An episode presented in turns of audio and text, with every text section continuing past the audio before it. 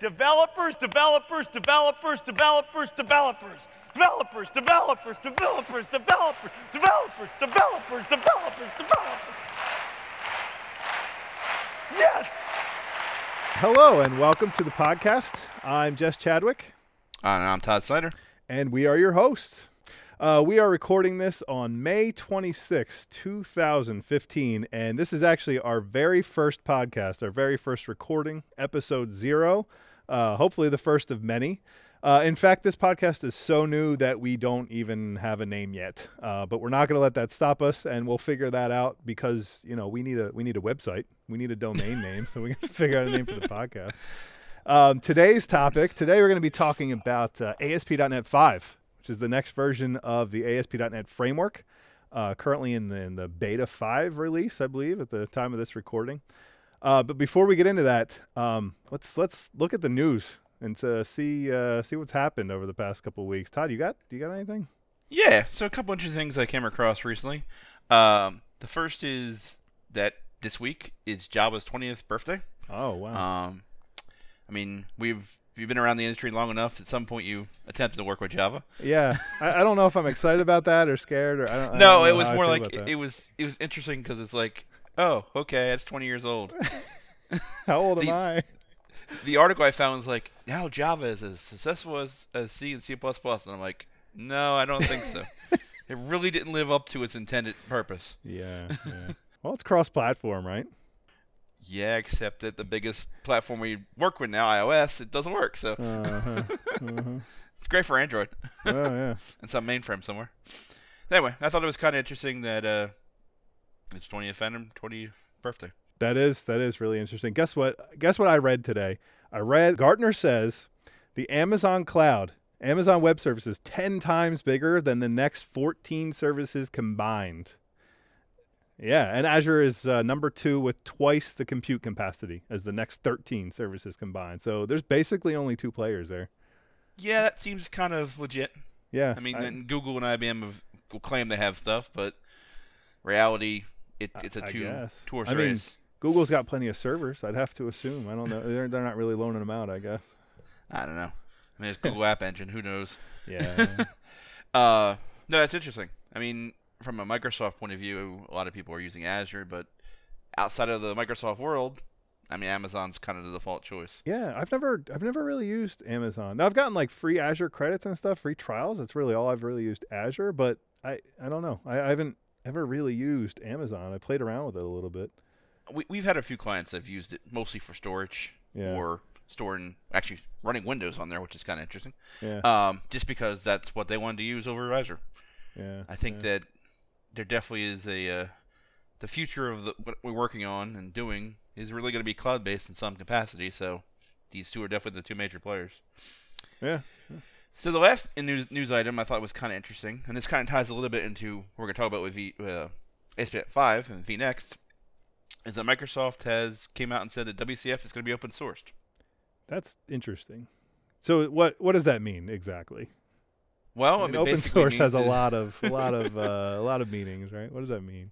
Over the last few years or so, Microsoft has said "Uh, open source. We're going to open source everything. They first started with MVC, and then they eventually did ASP.NET, then Entity Framework, a few other things along the way, and now they're getting around to WCF.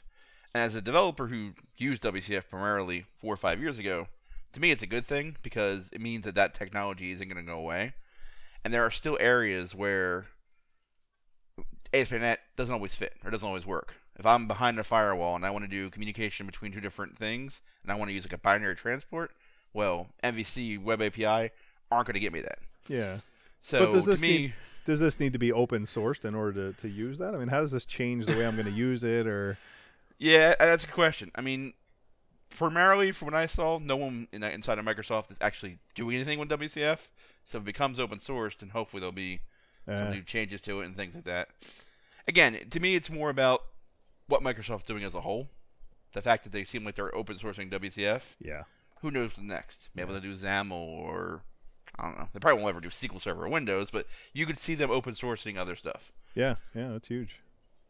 So Yeah, I mean, I mean, I'm speaking about the whole thing, right? All the open Yes. sourcing everything is is a huge move for them. So the other thing that they're open sourcing, ASP.NET 5. uh, you know, our, happens to be our topic for today. So, what what what is ASP.NET 5? Like, what? How is this different from the ASP.NETs that have come before it? Why is this? Big, you know, what what is the what is the deal here? Well, that's a good question. I mean, you and I have been working for a long time with MVC and stuff. So to me, it's like it's just building upon what we already had.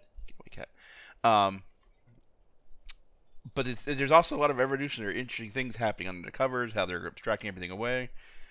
Um, I don't know. It's it's kind of interesting. I mean, for one thing, it feels like it's the same. Like you go into Visual Studio, I open it up, I'm kind of doing the same thing. But down under the covers, I have a choice. I can say, all right, am I going to use ASP.NET 4.6 or 4.5 like I've always been doing? Yeah. Or now I have this .NET Core. Well, what is .NET Core? Yeah. Why, why do I care? There's two different things. It Seems like there's a lot of changes coming in this. Yeah, there it's... definitely are. From a developer point of view, there's where I'm still doing the same day-to-day things. There's also a lot of changes on the covers how things work. Um, I definitely feel like moving forward, Microsoft is saying that ASP MVC is our path forward on the web side of things. Mm. Entity framework is kind of the forward place path for SQL or mm-hmm. any kind of data access stuff. Mm-hmm. Um, there's new versions of SignalR and a bunch of other things that kind of all get rolled into the the ASP.NET track. Where before it was kind of like, hey, I wanted a web form app or I wanted an MVC app. It kind of feels like now, well, I just want ASP.NET. The whole um, one ASP.NET type of thing. But that's just part of it. Under the covers, now that I have this choice of the way to want to do 4.6 or core.NET Core, Microsoft has abstracted away the runtime. So I actually can now take and actually can write and actually deploy my ASP.NET 5 application. If I tie it to .NET Core, I can actually deploy it on a Mac or Linux machine. So now they've made .NET truly cross-platform. Now it's still early stages. There's different paths and things you kind of need to do to make all that work. But if I actually can go into a Mac machine today, download .NET ASP.NET 5, build my application, and deploy it to a Linux machine or deploy it to a Windows machine. Yeah, that's that's interesting. So so you said a lot of stuff there. So let's yes let's let's let's dive right in this. So first of all, like why why all of this right? Why why is it interesting to be able to run on my my Mac or my Linux machine or whatever? And why like what what was wrong with the ASP.NET that we had before? Right? Even I, I know there's a lot wrong with web forms. I'm sorry, I'm just to say that. But I mean, hmm, you know, ASP. Yeah, yeah, no, I know. I, I, I annoy a lot of people by saying that, but I mean, I've been using ASP.NET.MVC for a while, and in fact, uh, I'm I'm I'm working for an enterprise right now. I use web forms, right? I'm still using web forms here. We we we have uh, a pretty uh, large application, several large applications using web forms, still working perfectly fine. Certainly not my platform of choice, but working perfectly fine. You know, solving my needs. So like, why, why do I care? Why do I care as an enterprise developer? Why do I care as any developer at all? I mean, it, it, well, I mean, to me, it, comes down to the idea that as a developer, you the web has changed. We're not dealing with 1995 or even 2005 now, right? We have this idea. We have all these frameworks and things we have to work with on the client side. We need our server side to basically keep up, right? Outside of the Microsoft world, everything's kind of the standard way, right? You have services that do service to things, and you have client side work that does client side work in the web in the Microsoft world, we had this choice, right? We can do it all in web forms, which is all kind of very server centric. MVC still gave us some of that same stuff, but it made it much easier for us to now start using single page application frameworks and things like that without losing any of the stuff we need to do. So, why would I want to run on Linux? Well, personally, I can't think of too many reasons why you want to run on Linux, but the fact that you can opens opportunities. Maybe um, it's for your solution, it's cheaper to go fire up 20 or 30 Linux boxes as opposed to a bunch of Windows boxes. Before, if I had to make that choice from a cost perspective, or say I already had existing applications and things, what would I have to do? I'd have to now go like use Ruby on Rails. I'd have to go use I don't know Node, right? I'd have all these other options. I'd have to now totally change what I'm trying to do on the server, right? Get out of my comfort zone, Well, now I have a choice, right? I have a, the ability to basically m- utilize my same skill set. I don't have to learn another tool set, another way of deploying things. The other thing is Visual Studio. It's the greatest tool ever invented, right? Right. Right. I can live in that world. right. I completely agree with that. I mean, Sublime's cool and you can do a lot of cool things. Um, but I mean, I live in Visual Studio, so it's like it's all there. The tooling is is in the right places. The other thing that's it's kind of interesting related to that is this idea that Microsoft is opening themselves up, right? And we're used to Microsoft being all about Windows, right? Everything has to run on Windows. Now they're basically saying is Windows is just one choice you can make. You're not as a developer, I'm not tying myself just to Microsoft. Right? I'm opening up my my skills and my ability to do things across a variety of different platforms. Right? Maybe uh, we are talking about how Amazon is the, the biggest competitor way over the, way over everything else. Now I can actually build my .NET code and deploy to Amazon easier. right. Of course, Microsoft wants you to use Azure, but Right. they also won't necessarily want you to totally abandon C Sharp and .NET and go over to Node or whatever, right? Right. Right. The other thing that's kind of interesting is they realize. I mean, you think about it. The web's been around for what 20 years, right? And for a long time, Microsoft had classic ASP, right? Which is basically you got you did a get, you did a post, you did a bunch of stuff on the server, you return HTML, right? Semi static and then somewhat dynamic type pages. Well, then ASP.NET 1.1 came around, and it was a radical change, right? Now we had all these server controls and all the rendering was done on the server, and very little things were done on the client. Well, the problem, right around the time when that started to get critical mass in 2004 and 5 time range, all of a sudden, Mozilla, or, or I think it was Mozilla, was sort of supporting XML HTTP out of the box. for a long time, only IE had that right that capability. Mm-hmm. That enabled Ajax to proliferate for everywhere, right? But Microsoft's web form technology really didn't support that, right? You kind of had to jump through some hoops.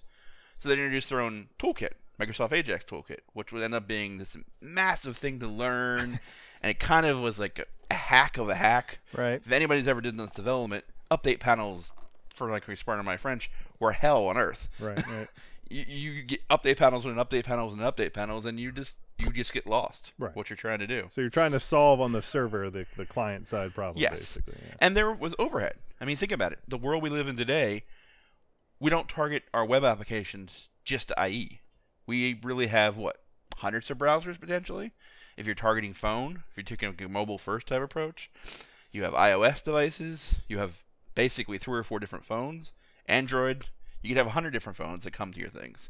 The five percent of the people, including myself, who use Microsoft phones, you'd have those coming, and then of course you have the traditional desktop. Uh-huh. But even today, the desktop, there's three or four different browsers someone can be using. So you want to take advantage of what the web is all about, right? The modern, what I refer to as the modern web.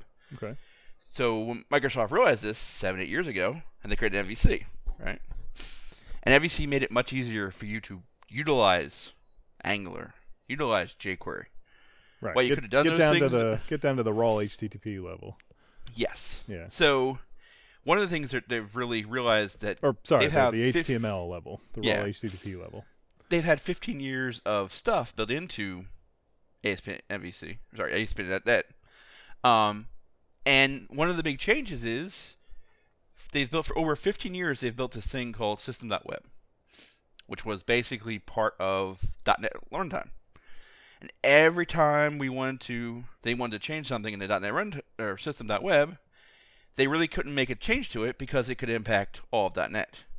So it means I had to go from .NET 2 to .NET 3.5 or .NET 4.0. Well, and it and it shipped as part of Windows, right? Wasn't Yes. it wasn't it in the box of Windows? That was kind of the big thing Yes. is that that the the core .NET framework actually shipped as part of Windows, and so you had to be, you know, uh, under that QA, you know, that round of Yeah. QA and in the box and all of that stuff, right? So they So were really which means in. we'd get new features when Vista came out or Windows 7 or Windows 8. Yeah. They were they were very tightly coupled to it.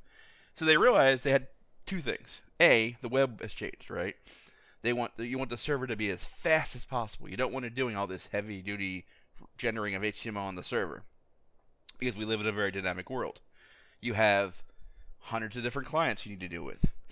So they're like, what can we do to make this a improve the performance, make it more modular? Mm-hmm. Well, there came the decision that they need to basically abandon system.web, which is a huge thing when you think about it, right? We're all used to HTTP context. We're used to web.config. We're used to HTTP handlers and modules.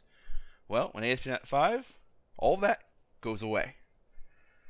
Which, in, if you're a developer, you've never heard these things before, and you're like, wait a minute, what do you mean web config goes away? Right. What do you mean there's no more HTTP Right. modules, no more global to asax? Right. Right. Well, fortunately, they are they've replaced all these things with what I think are even better things. But if you're a developer used to starting with global asax or firing up web.config, you're gonna be like, well, what do I do put my connection string?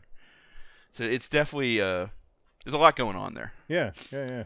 No, that, that's interesting. So I think also I, I I noticed a long time ago um, when in the early days I don't I don't know in the uh, in the early days of the framework um, you know 1.0 1.1 the GAC was huge right so uh, I, I believe there's actually official Microsoft documentation saying put put your, your assemblies in the GAC, right? Strongly signed assemblies, put them in the GAC, and so you can manage them. The GAC was basically the central place in the system that you put all of your assemblies one time, and they were strongly versioned, and and you could reference them from all your applications. And I guess the I guess the idea was that you didn't have to deploy them multiple times, and you could only update them one time. You know, affect all of your applications one time, which frankly scares the hell out of me. Maybe that's just me, this the 2015 person talking, but you know, it scares the hell out of me to go update you know 20 applications at one time with one assembly. But uh, I guess now I, I see that uh, over over the past couple of years, you've seen NuGet get really popular,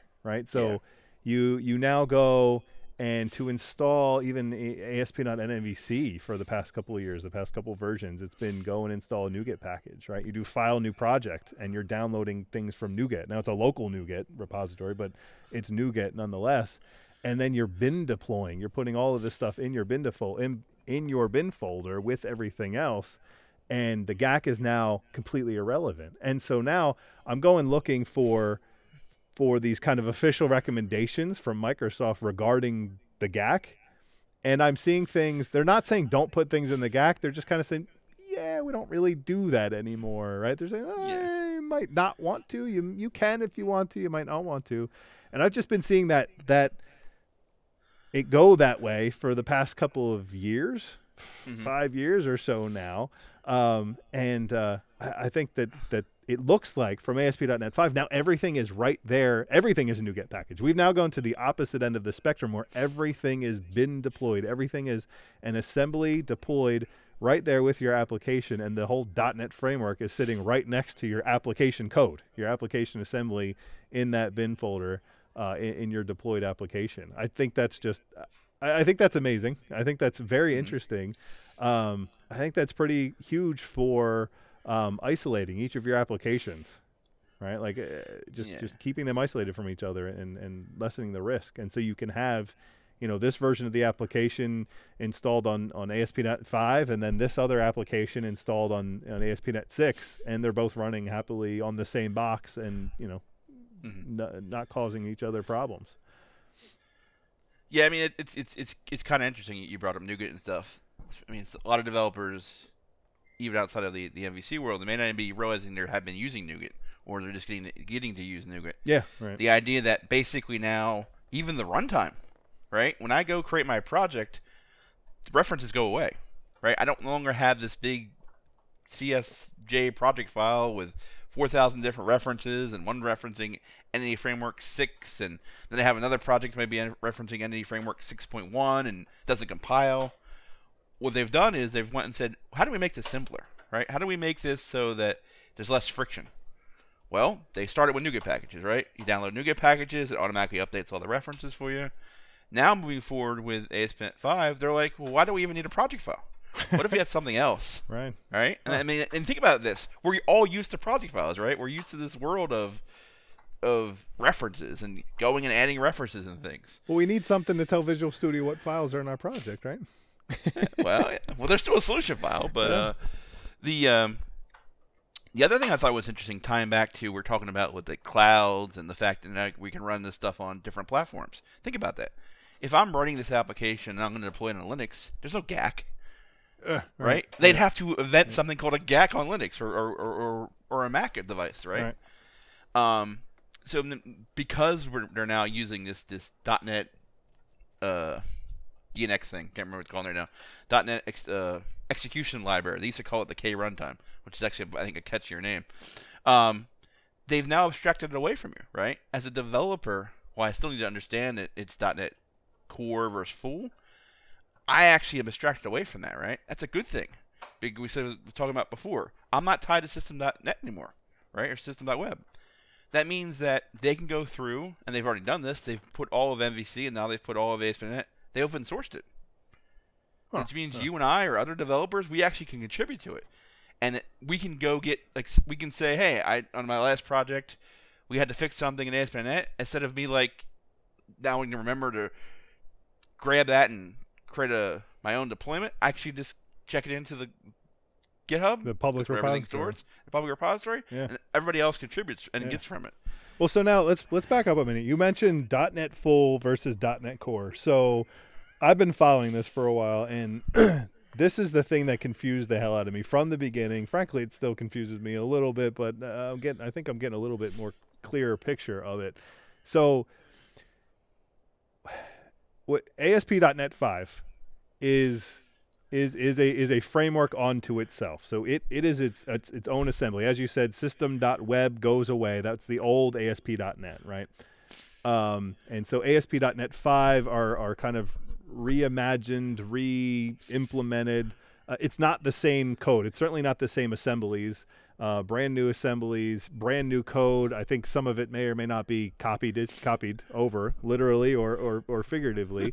um, I noticed that we have same thing. Uh, we have. I noticed that we have things like the HTTP context, except it's not system.web.http context is something else. So it's called the same thing, and it has a request property just like the system.web HTTP context, but it's not the same thing.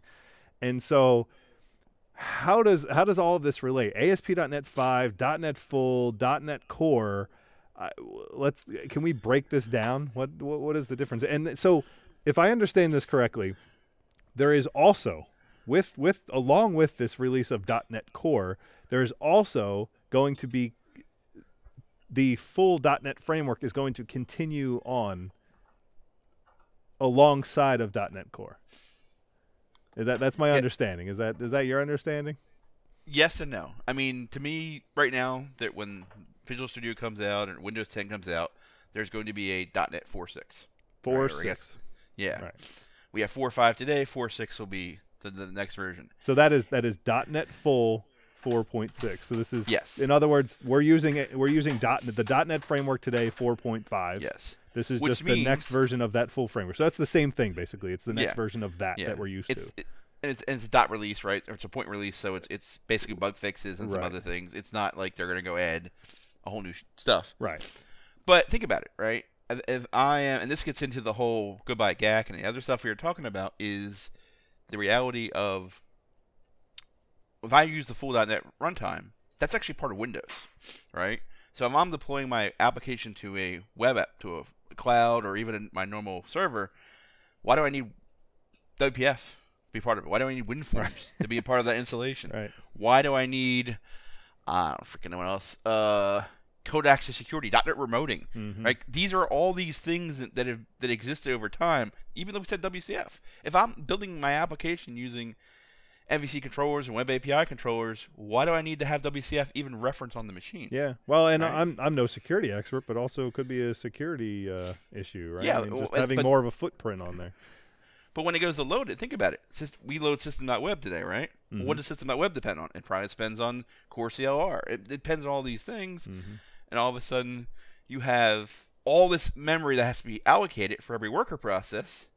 I mean, one of the biggest challenges I've always had with .NET is the first time someone goes to your website, it takes Oh, it takes a half a second. it takes forever. it feels like forever, but it's not. Like in real time, it's Uh. nothing. The idea that by them eliminating this, they can streamline the load time, right? That Mhm. may can be huge because we live in a different world, right?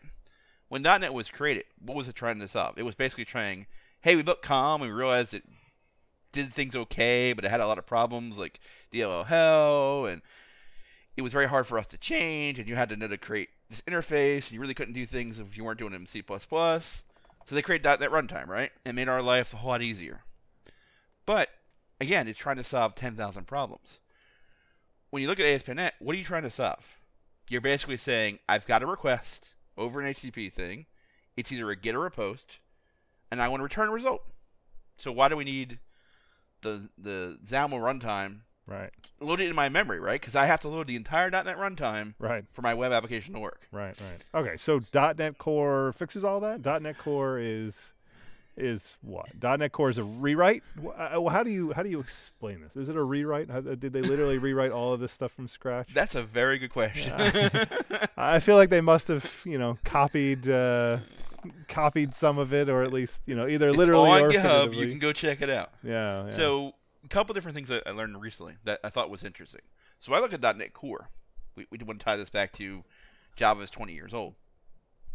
You could argue that when they had Silverlight, right? When they created Silverlight, wait, what's is- Silverlight? uh, was slide tangent here. They created a, a .NET runtime that ran in the browser, right? That didn't have WinForms, didn't have ASP.NET. It was a scaled down version of .NET that was only required to run a Silverlight program. hmm So to me, that's sort of like where all this stuff started. I realized, well, wait a minute. Instead of having this big, I don't know if it was, it's probably like almost several gigabytes of resource files that are required for .NET. What if you could trim that down to, I don't know, 500 megabytes or something, where you only need, you only require what you had. Yeah. So they've never really been clear what they rewrote, right? My, understanding was always that basically you as a developer, like you said, you're using HTTP context. Under the covers, that code is different now. But you're still using HTTP context. So you as a developer, and that's good. That's what you want as an abstraction, right? Ideally, they could change it a hundred times. Um, so to me, it gives you three things. Number one, it's a smaller footprint. It's now optimized for modern web transactions, where it's trying to be asynchronous out of the box. Dependency injections built into it out of the box. Um, it's more modular, which means that different pieces can be changed, either by them or by you. So caching, right?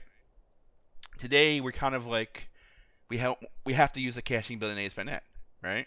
And it works pretty good. But what if we want to attach a caching server to that?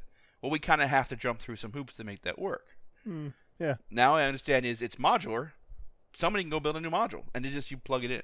Yeah. And module not being the module like HTTP module. Yeah, but they've been going in that, that direction for a while now. I mean, Yes, ASP.NET But again, 4 or 5 keep in mind abstraction. this could now run on a Mac or a Linux. Or, if you still want to talk about the Windows world, the .NET version of server, maybe it's a trimmed down version, right? Now I want to deploy this to like a Docker or something, or a very lightweight headless Windows server, right? Oh, oh yeah. I want to talk about Docker. Not not Yes, in this show, but I want to talk about Docker. We'll, we'll get to Docker. Oh, the yeah. Docker's out. Let's throw it out there. So again, kind of want to, to sum this up so we can we can move on. Is the idea as, as a developer is the plumbing's changing, right? And that's Mhm. a good thing, but it's also a scary thing. I mean, when I first saw all this stuff a year or so ago, my first instinct was, "This is really cool. Am I gonna have to wait two years to actually use this in a production application?" Right.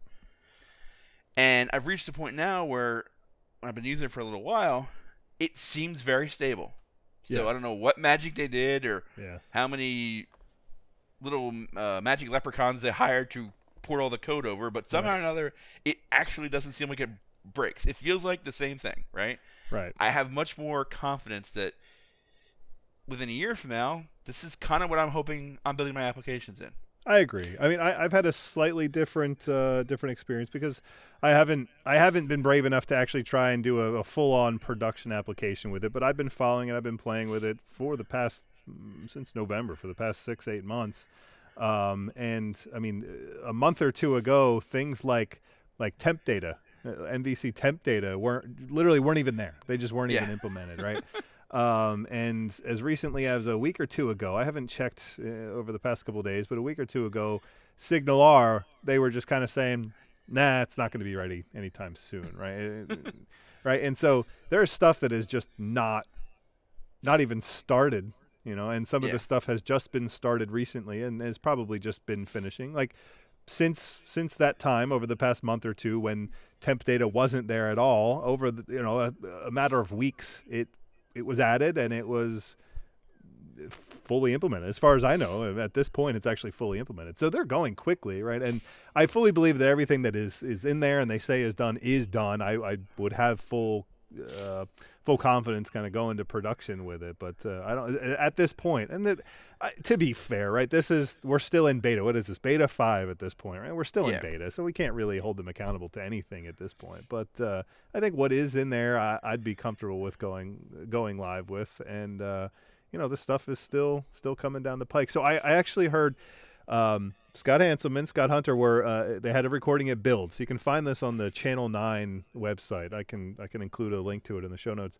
Um, where Scott Hanselman, and Scott Hunter made it very clear that uh, ASP.NET 5 will not be shipping with Visual Studio RTM. So Visual Studio right now, at the time of this podcast, May 26th, is in RC. It's been in RC since since build, you know, since the beginning of the month. So I, yeah, I, I can only assume it's going to go to RTM in the next couple months or in the next couple weeks. Probably Windows or 10 whatever. time frame. Yeah, yeah, Sort yeah, of my yeah, expectation. Yeah, I mean, I've got no insider knowledge at all about that, but you know, Logically speaking, Uh, yes, yeah, it seemed yeah. like it I- it- go it- it seems- it seems to be pretty solid. You know, it's it's getting there. But so when that happens, when it goes RTM, when it gets fully released, you know, version 2015 full, right? RTM. It, ASP.NET 5 will not be RTM with it. It will not be a full release with it. It's going to be whatever it's going to be, RC or, or whatever. Beta 6 or Yeah, whatever. whatever, whatever. Yeah, and then so you know, following that, weeks or or months after that, then ASP.NET 5 will be released, which I think is really interesting, right? This this kind of goes back to uh, what we were talking about in regards to .NET being being in the box, right, with Windows or whatever, or you know, .NET. You know, one of one of my biggest pet peeves since the time I've been started uh, doing .NET development is developers uh, conflating, and it's and Microsoft encourages this, um, the .NET versions with the Visual Studio release version. Like what Yes. what version of .NET are you running this server? Oh, I'm running Visual Studio 2010. That's not what I asked at all. But so we're I've always that's always kind of bugged me, but it has been true, right? It's been true Yeah. enough. It's just me being stupid, but now it's no longer true, right? So like ASP.NET 5, the version, the full version is not going to align with a version of Visual Studio, which is just really really interesting. Yeah, I mean, you, you think about it though, from the last probably year or two, that's how M- ASP MVC has been, right? I mean, every quarter Yeah. they're releasing a new version, and it really it got tied less and less to .NET, right? I mean, when's the last time we got .NET? We got uh, 2013. Visual Studio 2013 came out a year and a half ago or so. Yeah, that was when we got .NET 451, Right. right? But then we started having major updates to .NET and ASP.NET MVC in updates, right? In Visual Yes. Studio updates. Update Every- 2, update 3 has like a major Every update to the quarter they're releasing something. Yeah. So it- it's my understanding that that's going to be their path moving forward. yeah. not just for ASP.NET, but Windows even. That Windows is going to ha- there's I've heard some Microsoft come out and say that Windows 10 is the last Windows. That's Which basically what it's telling me is that it's going to continue to update itself. Yeah, yeah. Uh, that's a that's a, much topic for world. another show. yes, different different show. But Yeah. it, it's more about the trend, right? We talk about open source, right? I mean, I'm still somewhat skeptical about open source. Not that I don't think open source exists or, or or it's bad. I think people have this expectation that if something's open source, it's better. To me, it's it's open, which is good, but doesn't mean it's necessarily better architected or better. It actually runs better. Um, but I think it's important that Microsoft has embraced it so because me, for the let's let's talk whole- about that for a minute. Uh, so I noticed um, I, I've seen this. So I've been following this closely right, for the past six, eight months or whatever. I've been on there. I've been looking at the the GitHub, right? So all of this stuff is hosted on GitHub, GitHub.com slash uh, ASP.NET, right? And all Yep. of this stuff, or GitHub.com slash .NET is the the .NET Foundation. That's the core CLR and all of that stuff. And so you can actually see this and by all accounts, you know, from what I've seen, from what I've heard, the the Microsoft ASP.NET team, the actual team that is employed by Microsoft, is using GitHub to do their work in public. Now, I, I I have to assume, and uh, just from what I've heard in, in chat rooms and things, it seems that they have their internal planning tools, you know, their Scrum Yeah. boards or whatever they're using, but their code, their check-ins goes right to GitHub Live, and I just think that is amazing. So I've always, you know, everybody has their own definition of what open source is and everything, right? Yeah. And so you know, it, to me, open source just really means the code is not only available, but you can contribute back to it, right? It's a, it's got a community. It got it accepts pull requests, right? It accepts changes, um, and so you know, years ago, uh, Microsoft released the code for um, ASP.NET MVC. Yeah. A lot of people call that open source. I'm not going to argue with them. You know, that, that is one version of it, basically saying, Yeah. here's the source. Go ahead, right? Use it as you wish. Yeah. Um, but what is really different now over the past year or so is that they are actually actively working day to day. They're doing their active work in GitHub. And so not only can you contribute back to it and will they uh, review your your pull request and you know possibly even pull it into the framework that everybody's going to use, but they themselves are working on in directly in that uh, repo. I, I think that's pretty Yeah. amazing and it's pretty impressive. Yeah, I mean to me that's that's the most important thing, right? Whether it was how much open source or what license they use for open source is, is less relevant as the whole process is out there, right? Yeah, yeah, They're being very open and upfront. They're saying, look, this is not going to be released day one of Visual Studio, right? Visual Studio will come out. I think it was what I read was when Visual Studio Update One comes out, which sounds if their history of recent history, it sounds like it's three months or so down the line. They hope to have this ready, but maybe they only eighty percent of it's ready, and that's what's there. Well, right? right, so they're, they're not that- tying themselves to saying we have to wait till Visual Studio 2016 to give this to you. Right. So to that point, though, what has always uh, forget about Microsoft. uh, All of these open source projects, Angular is doing the same thing, right? So we are on the dawn of the the uh, 2.0 release, Angular or Angular Yes. 2.0, right? What does that mean for an open source project to have a release? To have a Yeah. final release. What does it mean for an open source project to be beta? You know, who makes those decisions? Somebody makes those decisions, but I, I just I still and I'm, I'm, you know, Angular is in my crosshairs. The Google team is in my crosshairs too. With this, is that they're we're doing they're doing all this work out in the open. The code is there for you to see. That is awesome. Yeah. That is admirable, right?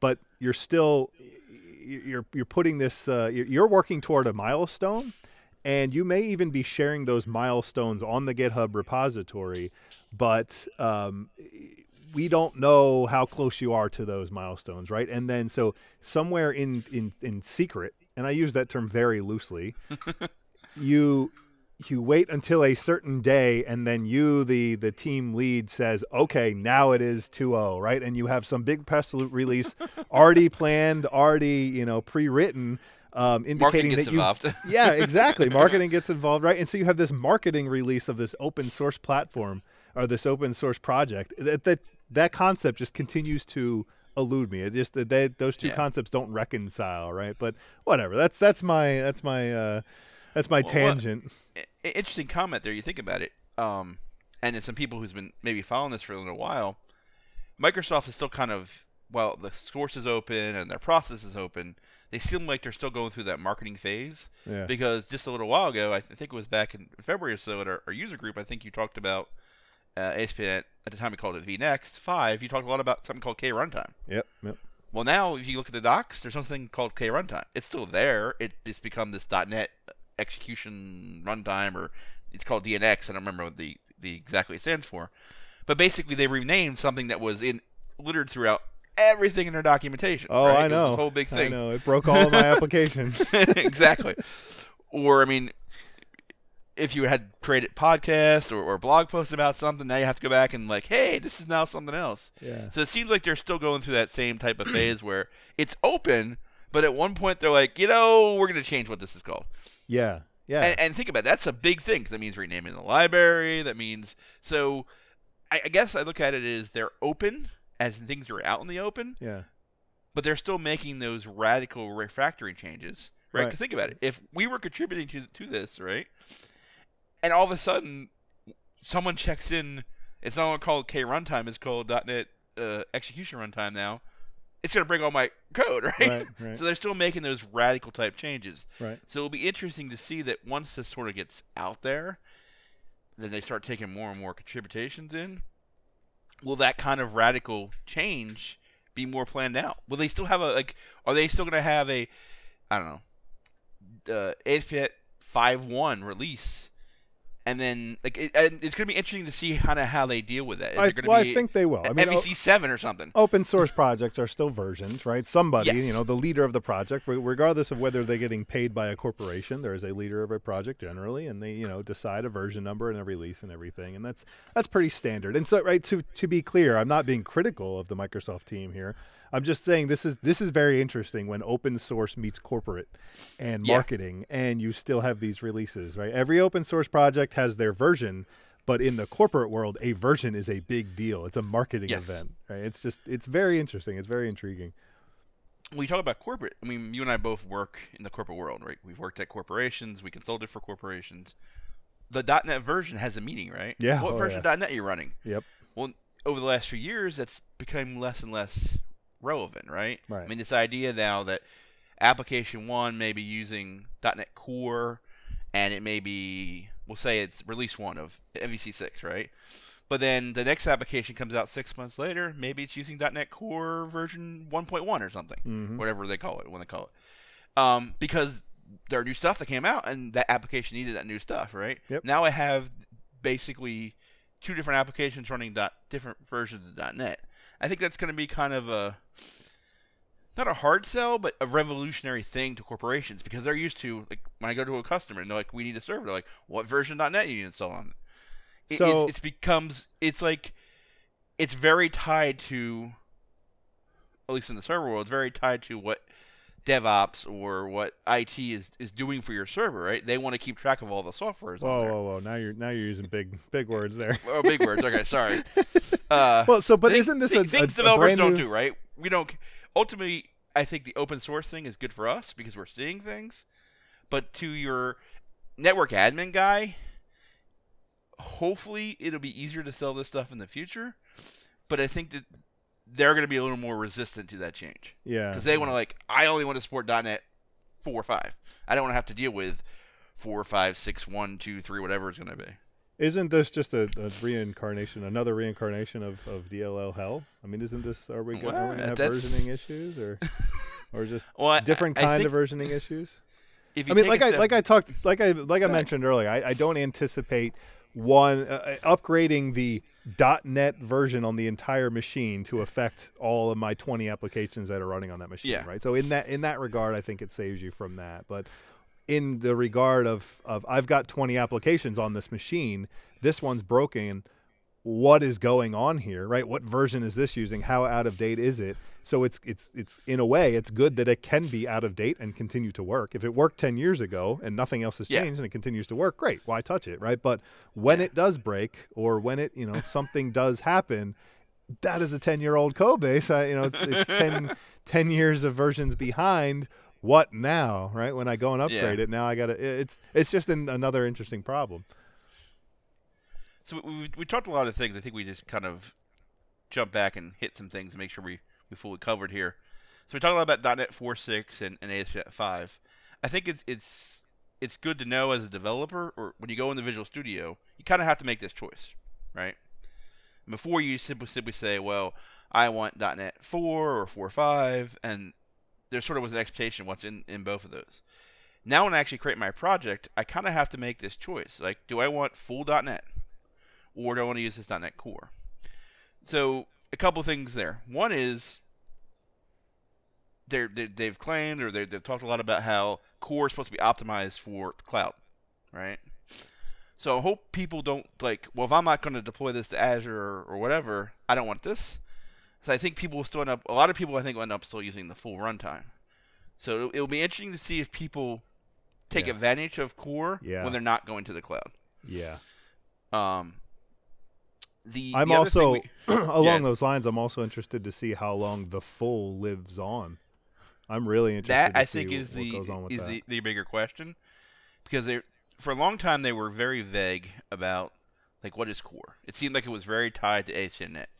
Now some of the documentation and stuff is coming out. They're like, hey, you can actually build a console app and run it on Mac using .NET Core. Well, think about Right. it. That's that's potentially again a huge change. That is Maybe huge. And how is it relevant to me? Why would I want to do that? I mean, I, there are plenty of cases that I would want to do that. I'm not dismissing that, but Yeah, I, I don't know. I uh, maybe I'm being short-sighted, but I just see, you know, right now, the the the the .NET world is Microsoft. Microsoft is the dot .NET world, and Yes. maybe this is a play to go and get those, you know, Linux developers, Node developers, whoever else, right? I'm not in that world. I don't even. I'm not even intelligent enough to list the people who are outside of that, right? Python, Ruby, whatever. Yeah. Maybe that this is a, a play to get them in, but are they going to really care? Yeah. And right, i i- if they do care, if they come over, are they going to run it on Mac? Are they going to run it on Linux, or are they going to run it on Windows, or are they going to run it on Azure? And it just doesn't even matter, right? Whether it's Exactly. Windows or Linux. I- think there are three three different things. One is I live in the, the, the UI world, right? I could see eventually maybe .NET Core runs on iOS, and actually could write native iOS apps or native Android apps or, or Windows apps. I mean, Windows is called they call them Windows Universal apps. Maybe Yes, someday Windows that is- Universal apps could actually run on across all these different devices. I think Not that's a they'll- huge opportunity. Yeah. The other thing to think about is when it comes to developers, it's all about developer eyes, right? If you're in the know, right? Why do they buy Minecraft? they bought Minecraft because they wanted that developer community to use Microsoft tools. I ultimately think that's what it's about, right? Right. They don't really care you want to run Node. We're, I mean, we're, we'll jump in a minute and talk about the fact that Node's now actually part of Visual Studio in a way. Right? Well, and to be clear, when you're when you're talking about their intentions, you have no insider insight. no, no, no, right? no, no. just- I'm basically making- saying, from my Yeah. point of view, this is your opinion. as a developer, my opinion is when I see them investing in .NET Core, and they're like, "Yeah, we're going to do this for be optimized for the cloud and stuff," but then we're also making it work on Mac and Linux. Then I start thinking, hmm, well, what kind of devices we're going to be dealing with in the next few years, right? We have phones today. We're going to have Hololens. We're going to have Oculus Rift. We're going to have all these other devices. Eventually, you have this whole Internet of Things type approach hmm to me, the .NET Core ultimately becomes that's the runtime that will be everywhere, or at least the story you could use across all these different devices. Because think about it: if I'm going to build something for a Hololens or some Internet of Thing device, like say um, a, a watch or something, why would I want WinForms or why would I need the full .NET stack there, right? Mhm, If Microsoft wants to have a story for that stuff, they want a very small footprint. Because ultimately, that's, think about it. If I'm on a, a watch or something, I don't want to download 200, 300, 400 megabytes of stuff. I want the runtime to be optimized. Because think about it. What did we have before? We had the Microsoft Compact framework. You had you had like 17 different variations of .NET, right? So to me, Yep. yep. I, I kind of if you look outside of the, the the web world, I think there is a play for .NET Core beyond just Windows. To me, that that's kind of interesting. Yeah, that is that is interesting. So I, I mentioned so- something about, about Node. Hold on, hold on. We got uh, we're we're about f- just under 50 minutes into it, so Okay. just time check. Yeah. All right, go ahead. Um, so to me, that's kind of interesting. Is I live in the web world, right? That's I live in the UI web world, so I'm always constantly going, okay. And I refer to this as the JavaScript, the uh, the web API or web sorry web application soup, JavaScript soup. When I start a new project, I'm like, all right, what frameworks do I need to use? Do I want to use totally custom and, and micro frameworks? Do I need to have something totally with Angular or whatever else I need to do? Right. So I, I have to figure out all these different things. Well, part of the, the, the web world has embraced, in the Node community in particular, is this idea of having task runners that do a bunch of different things. They can take simply things like taking all your JavaScript code or CSS and, and minifying it and bundling it and those kind of things. So Or you're, you're talking doing, about grunt, aren't you? Grunt, grunt, and gulp. Is that that what you're well, talking I'm about? talking about yeah, Grunt and Gulp are, are two of these things, and Bower sort of is the the packaging stuff tied into this. Mhm. Well, as a Microsoft guy, these are all other things I had to go learn, or I had to go figure out how to make them work with Visual Studio. Right. Well, Microsoft was like, these are things people should be using. What if we just bake it in? Right. So I fire up Visual Studio 2015 today. I create a new project. I go to run it. Guess what runs? A grunt script runs. Right? It actually is Mhm. compiling code through a grunt script. Mhm. I'm not sure if it's grunt or go, but I get the two of them confused. Um, which I'm sure a lot of developers do if they're not familiar with the, what they do. So it's kind of interesting that Microsoft basically is embracing what other frameworks and other libraries are doing, but they're building in the Visual Studio. Yeah. Yeah, that So to me, that, there's a couple different things. One is Node's a whole other topic in itself to discuss and things, but I've used tools that require Node. We use something called Weinre a lot to do remote debugging on mobile devices for web stuff. So that's a great tool. It solves a lot of problems for us. And Node itself has it's a whole package manager. There's all kinds of crazy different things. I think, Yeah, can't remember yeah. who did it, but someone actually created a text editor. I actually think it was GitHub. They created a text editor that runs on Node. It's, it's yeah, a Atom. it's a programming runtime, right? It's not Yep, just meant to be things running on the server. Yeah, I've been I've been finding that more and more of the web developer tools, the good tools, the the, the top tier tools, are built on Node.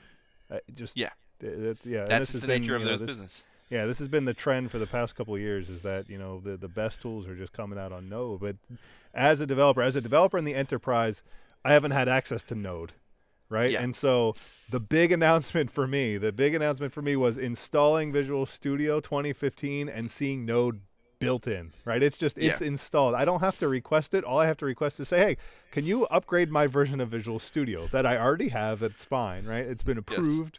But now I have Node, and now I have access to these tools.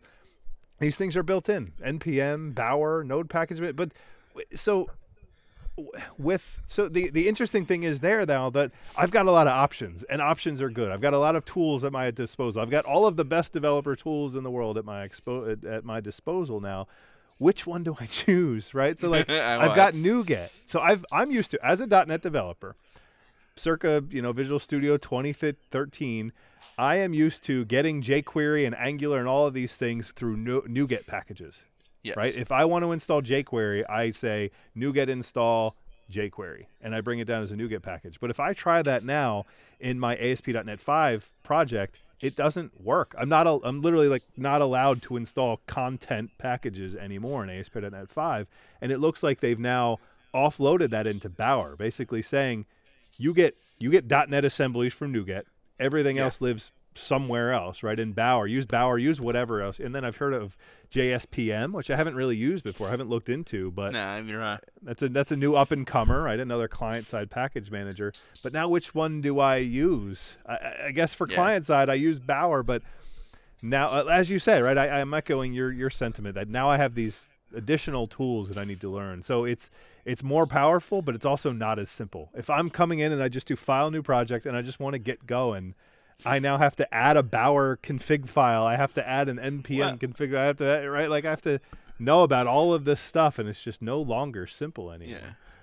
But in, in, on Microsoft's behalf, they've made it simpler to get started, right? Because when I create a, a, a uh, ASP.NET 5 project, I have a Bower file sitting there. Mm-hmm. Now I may not know what to do with it. I'm gonna have to go research and understand what to do with it. When I compile my code, uh, we really haven't touched on it, but the compiler is now tied into .NET Roslyn, right? Mm. The compiled aspect of my, my web application is a little different. It's actually ru- it's running it as a as a grunt and gulp script. Mm-hmm. It's not like it's.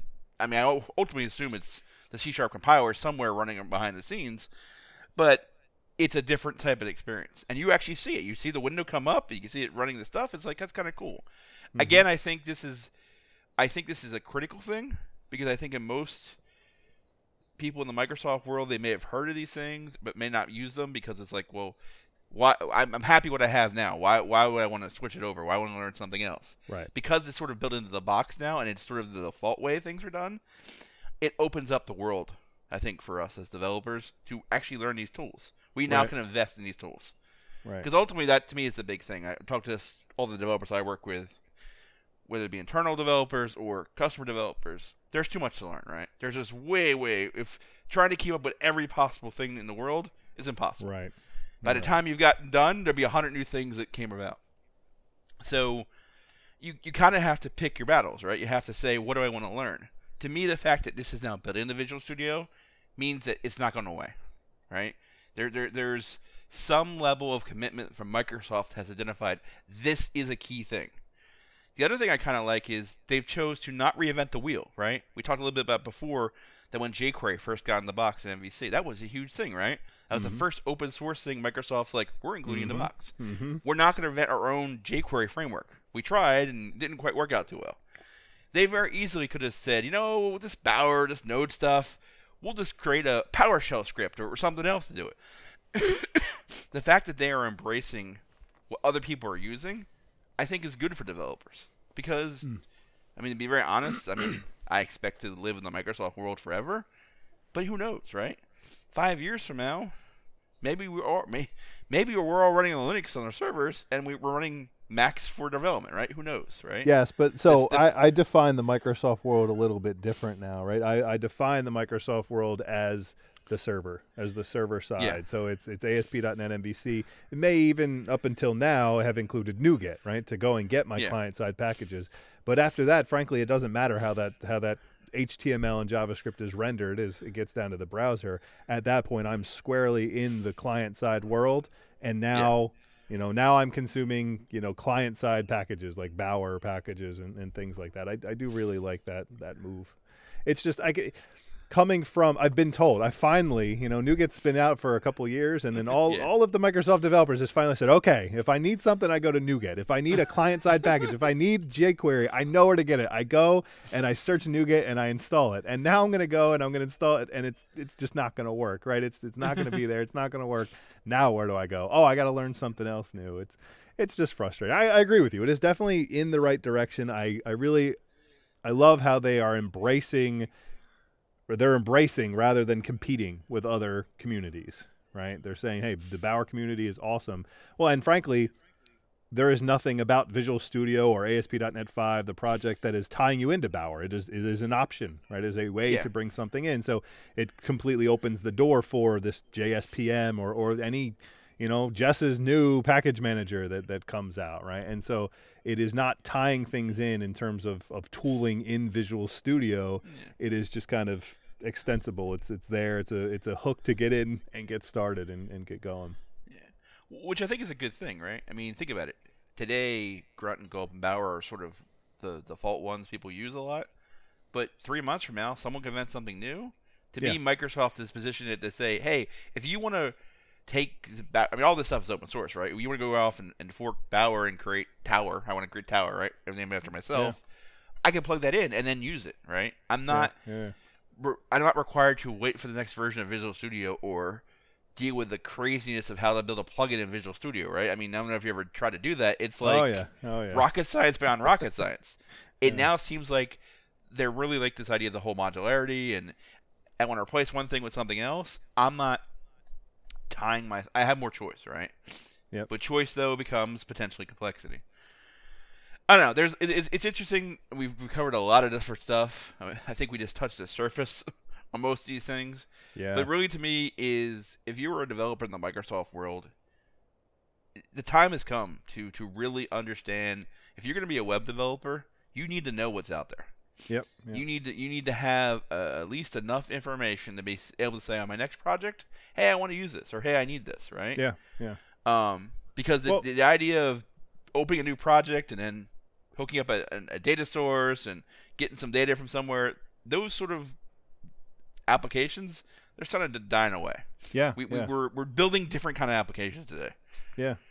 So I, Well, I think and that's and and going back to uh, you know what what uh, just kind of extending what you were what you were just saying in regards to you know the new package manager and everything. It's the the the UI, the view has always been the fastest evolving thing, right? So Yeah. you know the middle tier. It's like the further you get away from the UI, the less things move. You know, the slower things move. And so I, my my boss recently joked about how you know I, I've got a uh, I've got an intern coming in, right? And he sends he sends me to interview the guys because I'm the I'm the UI team lead, uh, rather than uh, than than the back end, you know, the COBOL developers, Yeah. because you know interns don't want to they don't want to know COBOL, they don't want to use COBOL these days. Some of some of them do. So I, I've You met know I am. I've met interns. I've met you know folks, you know, junior folks who are coming in wanting to learn COBOL, and more power to them. But you know, the most developers, new developers, want to come in. They want to be on the latest and greatest stuff, and that's just always on the front end, right? Every once in a while, you know,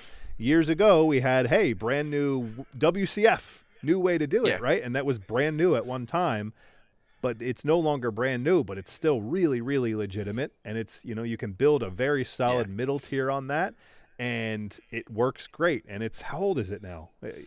Oh, at least ten years. Uh, Ten years, since it fir- right? yeah, Right, It's it it's aged, or but it something. Yeah, it's- it is not aging, right? It is it is no less uh, relevant than it was when it was when it was first introduced. It's still very leg- a very legitimate option. But meanwhile, you know, we get a, literally dozens, hundreds of new client-side frameworks a day, right? Yes, And you know, and it's- most will it's- die before you even know they exist. Exactly. And, you know, yes, so it's very realistic that tomorrow, literally tomorrow, we could have a new package manager that we're going to want to support. And and Yeah. our landscape is just very very much changing and to tie the tooling to that kind of out of the box and make it less flexible is just a very bad idea and they're not doing that, right? They're No, They're they're, going the exact direction. opposite. They're Yep. they're embracing these things, and I think you brought up an interesting thing about interns and, and things.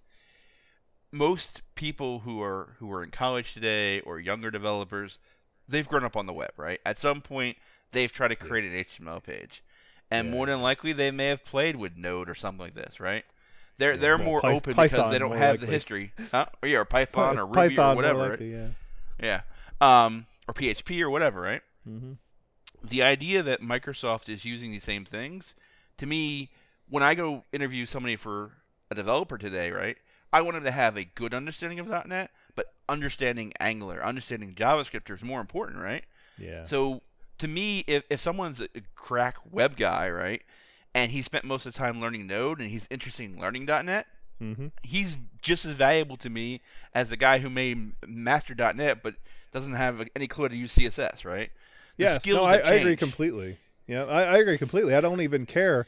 I I do Angular applications. It's a large part of what Yeah. I do, and I don't specifically look for Angular skill sets. Right? I I look for developers who know JavaScript. They just understand the browser. They understand JavaScript. They understand concepts like client side templating and, and Ajax Yeah. and you know and things like that. And then at that point, Angular is just a syntax. It's just an API to learn. Now it's a Yeah. really really big a- API. Yes. It's a, bit, it's a lot to learn. I'm not dismissing it, but it is just it's it's the implementation Yeah. at that point, not the concepts. Well, I mean, you could argue the same thing with the server, right? Now we're moving into the world where we don't want to build these massive websites on the server. Mm-hmm. There are still times you may want to do that, right? And there's plenty of applications where it makes sense to do things on the server. Mhm. But a lot of applications you want to really take advantage of what the client can offer. To me, ASP5 really builds upon what MVC has been doing for the last three or four years. It's the next step in the evolution of things Yes. and it's good that they're bringing these tools in because like i said i may want to use these tools but before there was sort of a, a barrier for me to get them working right i had to download node myself i had to get things sort of working in node and then i had to figure out, Right. all right well i have to download this thing in order to work in visual studio Right, the fact that it's now sort of baked in it makes it easier for me to use those tools which Right, means right. it makes it easier for me to go to a client and say hey this is what we're going to use and no you don't need to go tell your your uh, admin guy these are the 17 steps to install it now right. No, they and that's that's totally true. A couple of my more ambitious teammates have gone and installed Node, and they have their own, you know, Node Node uh, Node build time. Right? They had they're, yeah. they're, they've been using Grunt and Gulp. Um, you know, on their local machines, but it hasn't been built into the whole build process. It hasn't been built into Visual Studio. It hasn't been sure as heck hasn't been built into TFS. And so then you're just getting the benefit out of it locally, which is better than nothing. It's been great, Yeah. but it's just really restrictive, right? You're not you're not being you're not able to uh, embrace it and get the benefit out of it in in in other areas in in, the build server or Yeah, things like that. or like you said before, a lot of what people use Grunt and for is minification and bundling. Well, those are kind of things you want to really handle at build time on a server, right? When you deploy it out to your QA environment or production environment. In development, you may not want things bundled, right, or minified. Right. You want to be able to actually look at the code and step through it. Yeah, you want so- that switch. Yeah, Yeah. So I don't know. So we're talking you just you just mentioned the evolution of, of ASP.NET and, and all that stuff. So if we are if we're talking to ASP.NET 4 developers, 4.5 developers, you know, developers who've been using ASP.NET, be it web forms, MVC, whatever, brass tacks, what are we talking about? What what do I really need to know as an ASP.NET developer who let's say I, I've been I've been hearing about ASP.NET 5. I've been hearing about this thing called VNext. I've been hearing about all of this. What would you say boil it down what what would you say is the stuff I absolutely need to know? There's just that punch list of things I need to know Yeah. coming in from ASP.NET, you know, 4 5 whatever, the current version to this this next version. So to me, there's three critical things. Number one, if you haven't already learned MVC or Web API, those kind of things, you really want to spend time learning them today, because that is the future. Um, Microsoft has hasn't came out and said, "Oh, there's no more web forms." I think there'll still be a story because SharePoint uses web forms, so there'll have to be something. Um, but it's very clear that at least if you're going to jump to ASP.NET 5 today, you're in the MVC world, right? You're in the Web API world. You're, you're there's no add web form project or add web form form to the screen. So you definitely want to make sure you have a good grasp of how to build those kind of applications. Without a doubt, learning client side stuff. And I'm not necessarily talking about learning Angular or, or Knockout or whatever. Those are things you need to eventually tackle. But learn JavaScript. Really learn core web stuff. And I think this also ties into what we've been talking about with Grunt and Gulp. Understand that what happens outside of the Microsoft world and the web, Microsoft is sort of playing catch up to what the rest of the web world's doing. Right? Yeah. So you need to do two things. Number one, like what is Bower, right? Why did why did someone create Bower? What does it do? What does Grunt and Gulp do, right? But then also understand that three or four months from now, Microsoft may have a plugin that says, you know, now I'm going to use I don't know, Grunt Gulp, uh, Lemon. Lemon's a new build process or whatever Right. new task manager tool, right? Right. That the idea that the web moves a lot rap, rap, rap more rapidly than than anything else. Um, so I think those are the first three things to get. A basically understand the idea of how do we build these applications? Say how do we build modern web applications? Right. Focus on those things because, frankly, three years from now or a year from now, whatever .NET seven comes out, or or, or Visual Studio 2018 come out, whatever they sort of rename those things in the future. Guess what? We're still building. We're still building the same applications, right? Responsive web is still going to matter. You're going to have to still deal with mobile clients that have touch-enabled stuff, like all that stuff. To me, that's not changing, right? I, Right. When I install Visual Studio 2015, I'm not fundamentally changing what I have to do to build a web application. That's me and you, right? Because we lived in this world for a little while. So if, if you're if you haven't fully embraced working with things like an SPA framework or understanding JavaScript and CSS3 and all those kind of things, you should focus on that first. Because to me, this is sort of like I said, the evolution, right? I've looked at But What so how, how does this change? How does this change anything that we're doing today? Right. So if I'm doing, if I'm already doing ASP.NET MVC, I've been doing it for a couple of years on ASP.NET 4.5. How does it? That that sounds like it. Uh, it applies equally to me now, right? That, that doesn't really Yeah. change anything. ASP.NET 5 doesn't really change anything in that regard, right? Well, I think there's three things. Number one, you now have to make this choice: Am I going full .NET or want to tr- take advantage of what core .NET provides to me? Right. Do you really though? Do you need to Uh, make that well- choice? it isn't clear to me how you switch later. I imagine there was a way to switch later, um, but I think it's kind of an important thing up front. And I think it's more about deployment, right? If I know I'm going to deploy this to a Windows 2013 machine, or sorry, we had Windows uh, 2000. I can't remember what the server versions are called anymore. Uh, R2. I think it's 2012 R2, right? I think it's the last server version. Then yeah, it probably doesn't make sense. But if I'm going to target my thing to Azure, now I, I need to make a critical decision, right? Now I have a choice to make. Um, like I said, I'm not. I think a lot of people are going to make that confusion at first. They're going to build .NET 4.6 apps, thinking they're building five apps. In reality, they're not. and then somewhere down along the line, they're like, "Oh, wait a minute, I want to deploy this, and now it doesn't work." Right. So it'll be interesting to see how all that kind of shakes out.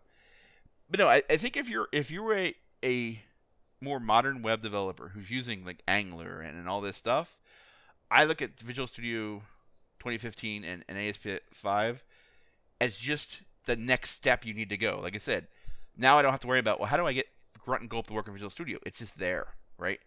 If I want to use these things, I don't need to then install a plugin or something else to make it work Right. Right. um, they've they've merged Web API and MVC together, right? Bef- today, I kind of have to say, well, I want Web API, so I inherit from this class and do these certain things. Well, I want MVC controller, I do these certain things. Under the covers, it's going to take time, and I mean, I fully haven't grasped all the the reality of what's changed. Like web config's going, right? So now I have config.json, right? There's no more XML. There's now JSON. It's for configuration and everything. Uh, I, something else I was looking at the other day, I, I was evaluating a customer's code, and and they're building this thing for something that's going to last for three or four years. And today they're using data sets in their code, and I'm like, hmm, I wonder if they and they want to use cloud, right? That's actually one of the things. Like we want to build this for the cloud. So like, I wonder if I use core core.net, like is ADO there?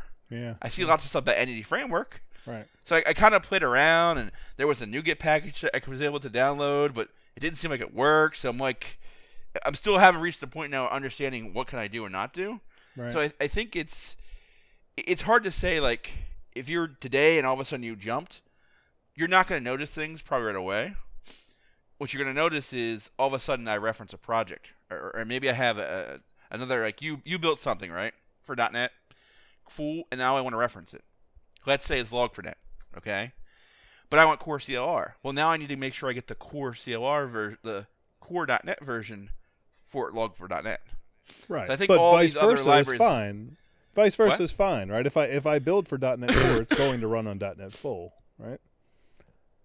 Uh, that's a question. I don't know. Yeah, because I, I think .NET Core is so effectively a uh, subset of, of, of .NET Full, right? It's it's a rewrite. It's different APIs. It's not literally a subset, but yeah.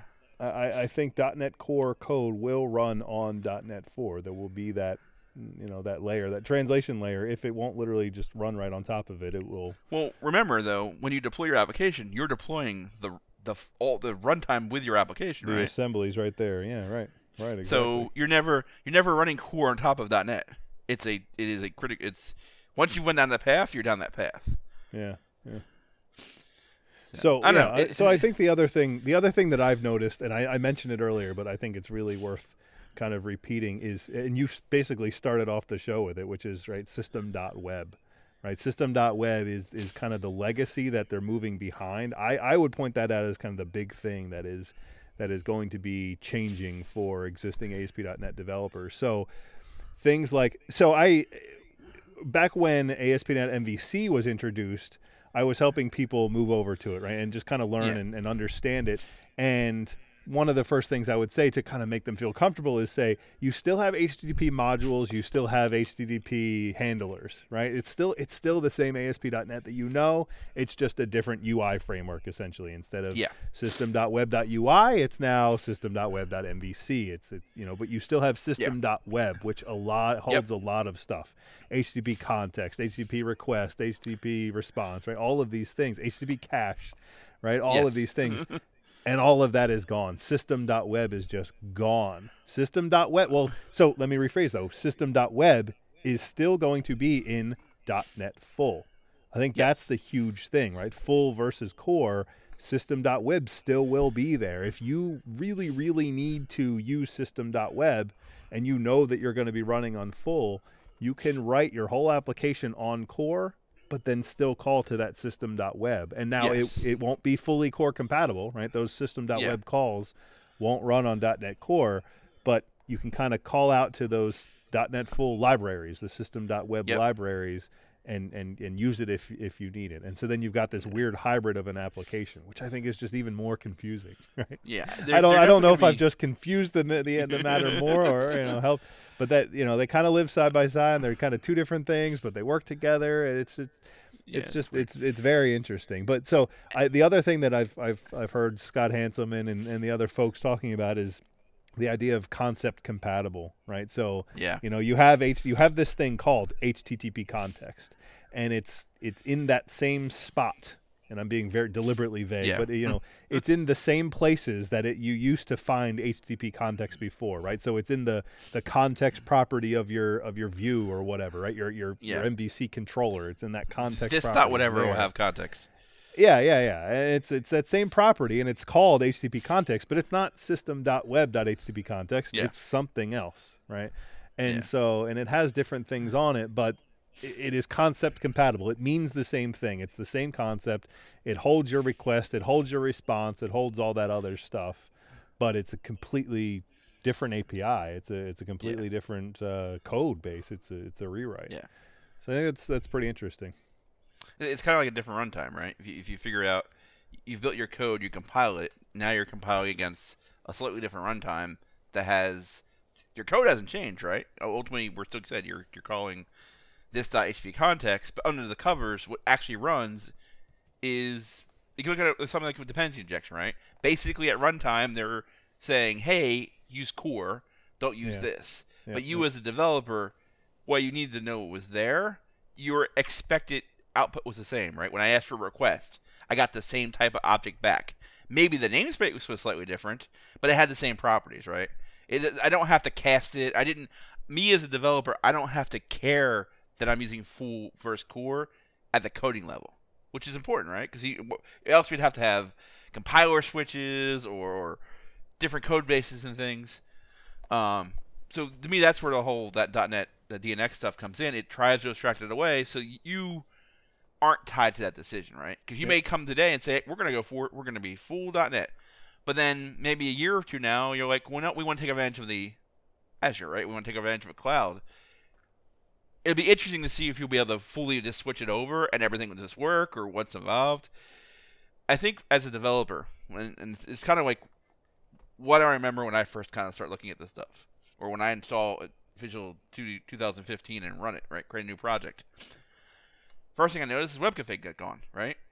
That's a huge thing, right? We all Yeah, have yeah. lived with this massive. Yeah. I mean, I've dealt with things that have like thousands of lines of web.config and XML. It's just Where I, I have an application over the setting. Where do I put it? I put it in the web config. A connection string. Put Exactly. it in the web config. so when I've now we have config.json, right? And there's not a whole lot of documentation out there yet today, but everything you look at, it's like the only thing you have to worry about putting there is app.config settings, right? Well, it's not and- littered with everything else. And to be clear, we don't have there's it's not a file called config.json. It's actually an API that allows you to read in any JSON file, yes. right? Or any Yeah. any file. There's actually a couple of different formats. JSON just just one of them. Yes. So you can now JSON's read the in default, yeah. configuration. I think you can still read. XML and stuff. Yeah, yeah, yeah. And it looked like they're trying to handle the whole like what if i'm deploying this to production? What if like, it's trying to make it easier for you to do those kind of things without like having separate web configs and things. Yeah. so again i think it's it's a good evolution step because what's the problem with web config? It's not that i'm putting a bunch of app settings in. It's because oh i made a change to app setting but then i removed some other xml node and all of a sudden my web config blows up because i'm missing a closing tag. If all i have are app settings i can't break things. Yeah. Well, but I can still have missing clothing Yes. tags in. Uh, Yeah, so you can still have other problems, JSON yeah. files too. But if you Yeah. ever dealt with Microsoft Ajax and had to put that into a web config and, and literally put in, copy and paste in the 80 spots of HTML or Yeah. WCF, you used to have to put in blocks and blocks and blocks of of XML, or if you were using the Microsoft application blocks or Enterprise Library, you would just litter up your web config with everything you needed. yeah. yeah. So, um, the, the thing that's other kind of interesting to me is the idea that HTTP handlers and, and modules go away. Hmm. It seems like it just works, but they're Mhm. not replaced by anything. It's not very clear what Yeah. they're replaced by. Yeah, well, it's Um, this concept of, of middleware. I think. Yeah. Yeah. But there's not a whole lot out there. It, it works, right? I can run the program, my controller fires, but there used to be a module that sort of handled that redirection. So it's, it'd be interesting to see sort of how all that Yeah. kind of flushes itself out. I mean, the bottom Definitely. line is it's still a beta product, so there is change Yes. happening, Yes. but it's very clear the direction, right? Their, Yes. their roadmap is clear. The road is clear ahead. Where we are now to where they're going to go, some things might change and things. But again, as a developer, to me, the, the most important thing is to realize this is Microsoft direction, right? They're not going to go all of a sudden and go, you know what? This was a wrong bad idea. yeah. We're going to go back to big web configs with 4,000 entries in web config. No, they realize after 15 years that that actually causes more problems for developers than anything else. So they're Yep, trying to yep. simplify, right? Or even think when you deploy it, right? you want to put a setting in app config or web config. Your admin's probably like, no, no, no, you can't have that. You can't put a connection string in there. You got to have that secure, right? Because someone could get to the server and see what the connection string is. It's like, you know, if someone gets to the server, you should worry about the fact they got to the server, not Yeah. they read their connection string. Yeah, right, right. yeah, I mean it's all about limiting the attack vectors, right? Limiting, exactly. limiting the amount of information. That's it's, it's interesting.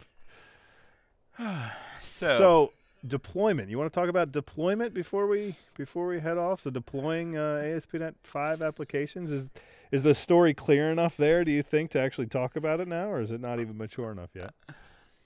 I don't know. It, it is from my point of view, it, I haven't really thought about deploying an application. Yeah. I've been just basically trying to get my head around how I would build an application and sort of what has to change and things. Yeah. I mean, it definitely seems like they're they're going down this path of they want to have like you're going to deploy this as a package, right? Right. Right. And that may be ultimately a Docker type package, or that may just simply be here is your uh, Xcopy deployment. But the Xcopy deployment would be everything, right? It would Right. be the .NET runtime would be included with your with your your code, right? Right. Um, instead of Well, just so- having the four DLLs, you now have. So the really the really interesting thing that I've seen with with deployment is that yeah, it's a, it's a package like you said, but um, it the your your static code, your files, your HTML files, CSS files, JavaScript files, and your actual application code, your executable code, your server side code are two different things.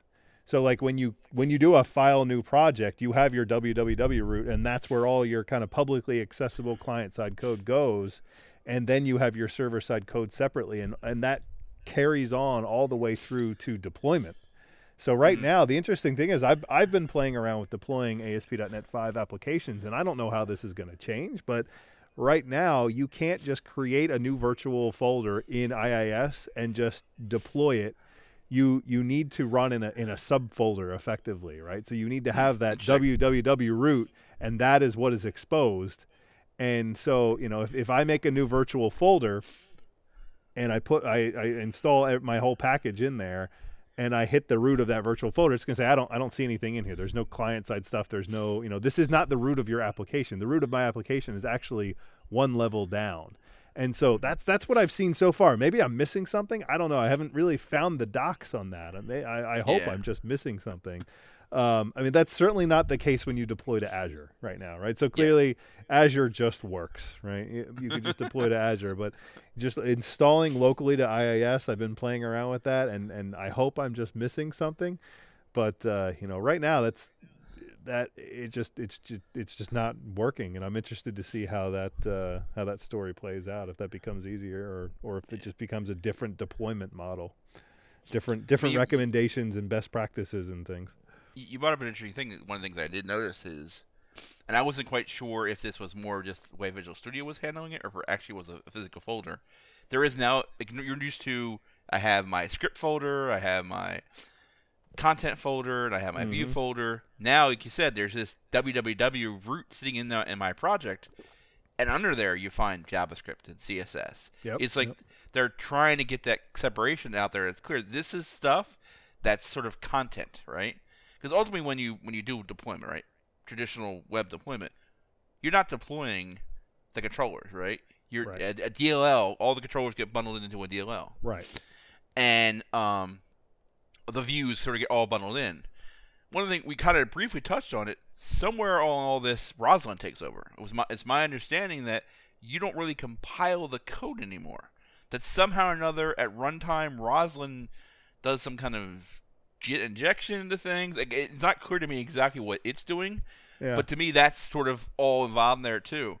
So having the separation piece is it's to me again it's gets into back to this whole packaging thing, best practices type thing. Here is the stuff that the client needs, right? Because ultimately the client doesn't care that it's C sharp code, right? Yep. I mean client, I mean the, the web browser client.